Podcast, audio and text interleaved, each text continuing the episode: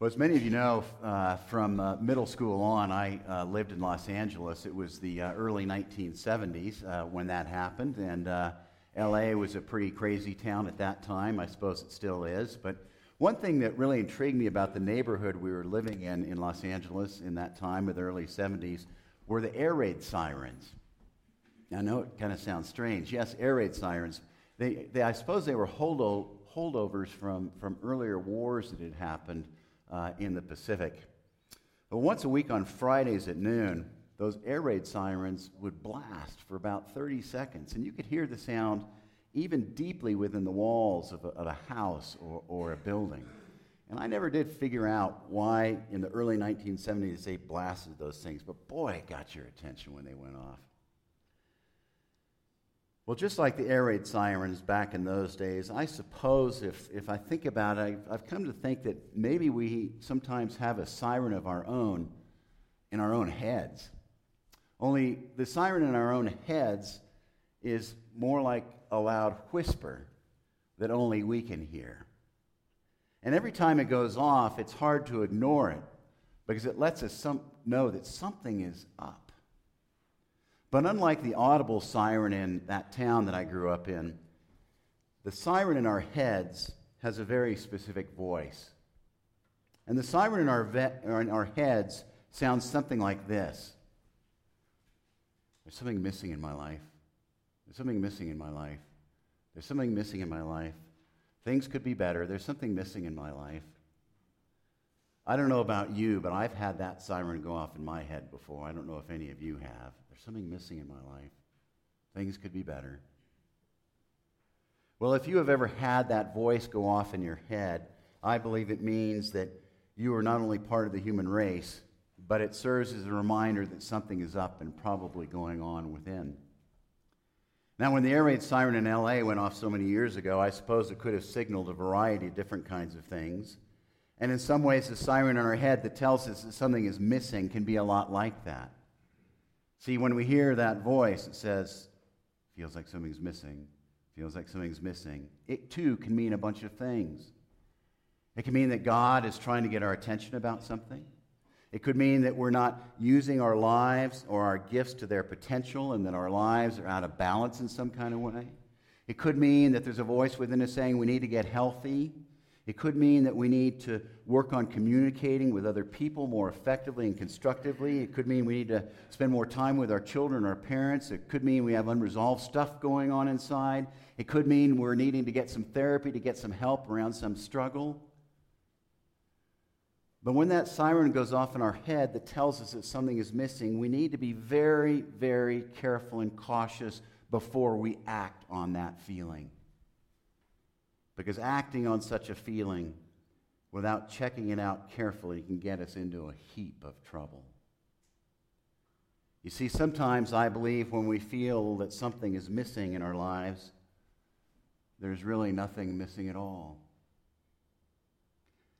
Sometimes, as human beings, I believe we catch a very nasty bug, a bug that will lead us astray if we're not careful and attentive.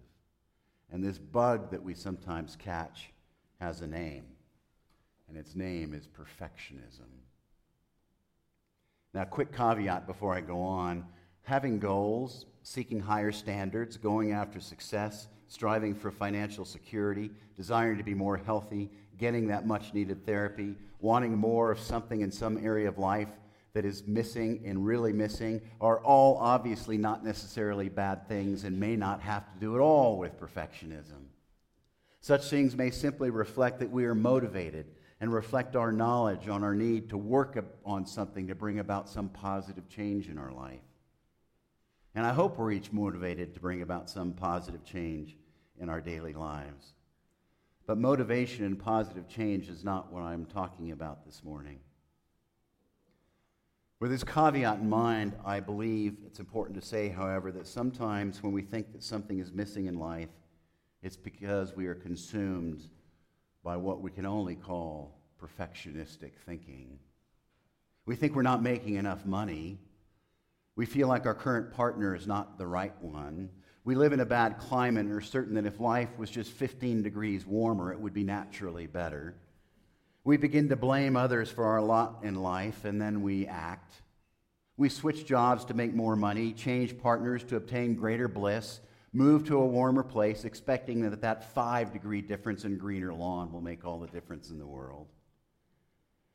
But the thing is, and some of us know this firsthand, when we're in that new job, when we're infatuated with that new partner, or we are basking in the sun sitting on the beach, that old nagging feeling happens again. There's something still missing. And that perfectionistic cycle goes on and on and on. And as a result, we take classes, read books, listen to gurus, chat with friends, and look for ways to fix what seems out of whack. And doesn't it seem like so much of the messaging that we receive in our culture is so much about having the perfect life where everything is all right? Just for fun, I went to Amazon.com this week. Here's some titles I found The Perfect Cake, The Perfect Scoop, The Perfect Puppy.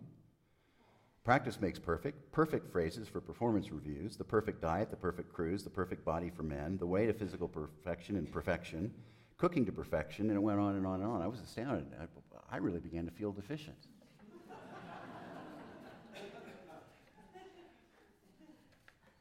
But all this kind of points to a sad truth in my mind in that often, as I said, our feeling that something missing comes from our inclination to seek perfection or the pressure around us to seek perfection.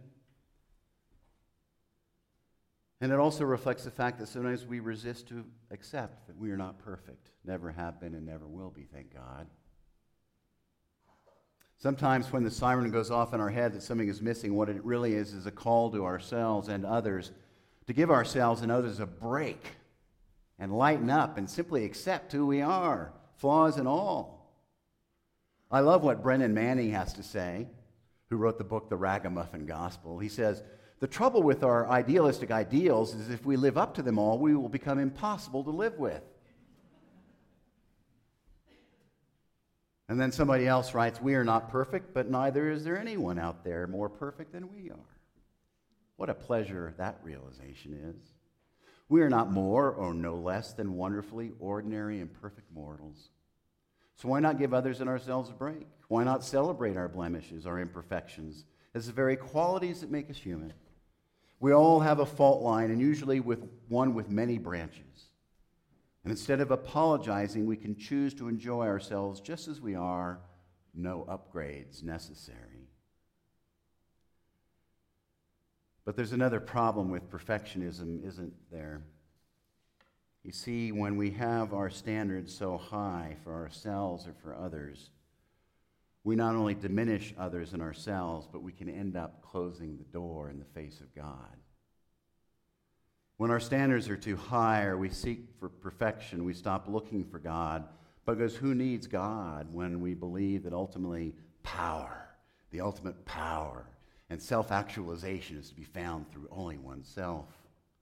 When we seek our own perfection, we become blinded to what God can do in our lives and, and cease entertaining that God can do something amazing and entertaining, in fact, and new in our lives. And boy, can that happen in the church. You've seen it, I've seen it. I, if I don't go to a certain church, God will be mad. If I don't worship in a certain way, God will be mad. If I don't do this, God will be mad. If I don't worship in this kind of way, God will be mad. And boy, that clergy person better always be responsive, sensitive, warm, smiling, and not only just some of the time, but 100% of the time. Yes, churches and other people in them can become perfectionists when it comes to all kinds of things. So we end up paying more attention to standards and being right instead of to our God. And we end up forgetting that so much in life is all a gift, and we can lose sight of the power grace. Back to Brennan Manning, I love what he writes. Here's what he says When I am honest, I admit that I'm a bundle of paradoxes. I get that line. He goes on, I believe and I doubt, I hope and I get discouraged, I love and I hate, I feel bad, I feel good, I feel good, guilty, then I feel guilty about not feeling guilty. I'm trusting and suspicious, I'm honest, and I still play games. Aristotle said that we are a rational animal, but I, Brennan Manning writes, I am an angel with an incredible capacity for beer. to live by grace means to acknowledge my whole story, the light side and the dark side. And admitting my shadow side, I learn who I am and what God's grace means. It means we're not somebody who is good, but someone who experiences the goodness of God. And while there is much we have earned our degree, our salary, our home, a garden, a Miller Lite, and a good night's sleep all this is possible only because we have been given so much life itself, eyes to see, hands to touch, mind to shape ideas, a heart to beat with love, and all of it is a sheer gift. It's grace, which is the antidote to perfectionism. Nobody understood this more clearly than St. Paul. As we know, he was born into a Jewish family, he was trained in rabbinical school. He understood Scripture inside and out. He was a Pharisee, the sect that focused very much on the laws of God. His mission in life early on was to punish fellow Jews who were not good enough and who were followers of this nutbag Jesus. And we know that when he was present when Stephen was stoned to death because of Jesus' proclamation of Jesus, we know that Paul was, was uh, responsible for the arrest and the suffering of men, women, and children. And he, like others, were immersed in a strict and narrow interpretation of biblical law. Every action, every behavior was to come under the microscope. External acts of devotion superseded the true meaning of worship. How God was worshiped was very narrow, narrowly defined. Whether one went to heaven or hell depended upon what one said and what one did. Form became more important than substance. All things were done to meet the law and love and the inclusion of people was put out the window. That was Paul, the perfect, striving perfectionist. But then one day he met the risen Jesus, and his life turned around. And he understood that life is not about going for more and more in perfection, but about this. Our reading today is in the book of Acts. It's just a few chapters after, Jesus, after Paul had met Jesus on the road to Damascus. And Paul's life had been radically changed. He was preaching that Jesus came as God in the flesh, that Jesus was crucified, that Jesus bodily rose from the dead. And news quickly spread all over the Mediterranean during the three long missionary trips he took. And during his first missionary journey, we encounter the reading today in the book of Acts. Paul and a man named Barnabas set out from what is modern day Syria to Cyprus. From Cyprus, they went to Turkey. And then they marched and walked all over Turkey. And it was Paul's practice during such trips to visit the local synagogue and to preach to his fellow Jews about the Messiah.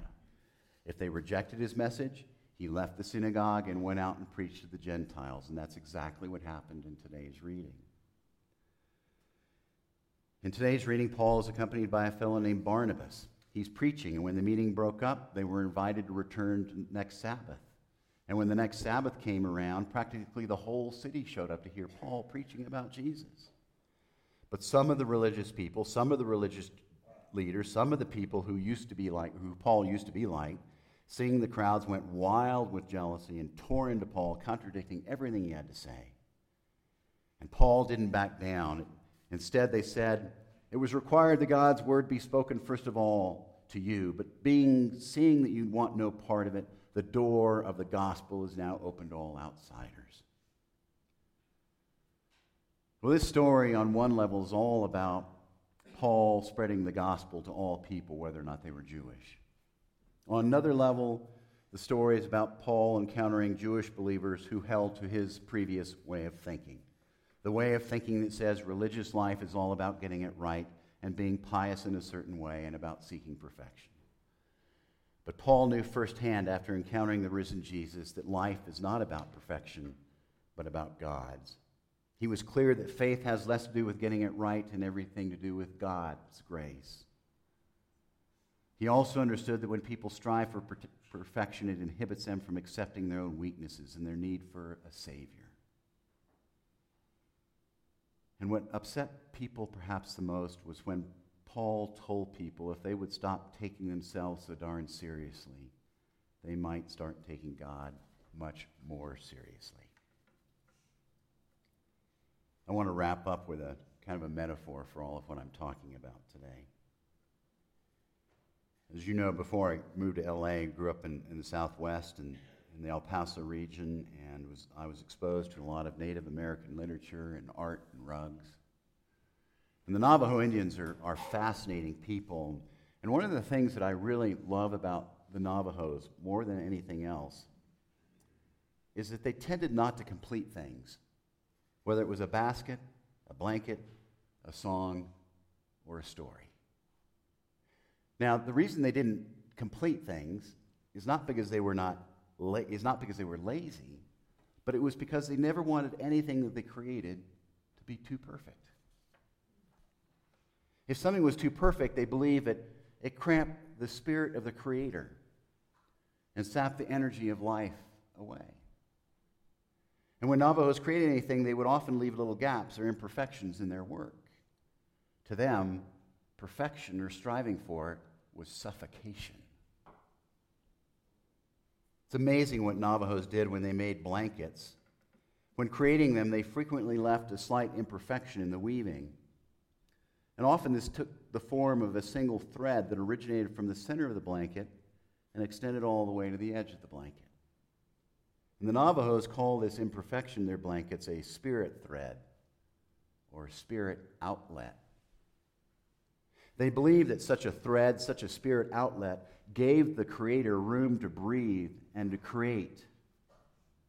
And it served as a reminder to them that only God, the Creator, is perfect. What a great metaphor that maybe that's how God designed you and me beautiful, yet imperfect, the way it's supposed to be. And maybe God made us this way so that we would have room for God. Room for God to act in our lives, room to create, room to transform, room to guide and to be led by God and to be healed by God. Room for God's surprises in our lives. And maybe God created us as beautiful yet imperfect so that we would get over ourselves and come to the place that we realize that indeed we need a Savior. And maybe He created us beautiful yet imperfect so we would learn to give other people and ourselves a break, to give ourselves a break, and to lighten up once in a while with ourselves and with other people. And so, as I close today, I'd like for each of us to do something. And what I'd like to do is that invite you to think about that any time that siren goes off in your head, that maddening noise that says, something's missing, something's missing, something's missing. Pause for a moment. And think about the fact that you and I are both very much like a Navajo blanket. We are created to be beautiful, yet imperfect, by the God who made us. And like those blankets, we have a spirit thread, the Holy Spirit, coming from the very center of who we are. A Holy Spirit that reminds us of not only who we are, but who it is that put us together. And I pray that that thread, our imperfections, help us remember that Jesus is not finished with us yet, nor anyone else who annoys the hell out of us. And I close with Brennan Manning again. Jesus comes not for the super spiritual, but for the wobbly and the weak need. The weak need who know they don't have it all together and who are not too proud to accept the handout of amazing grace. Let us pray.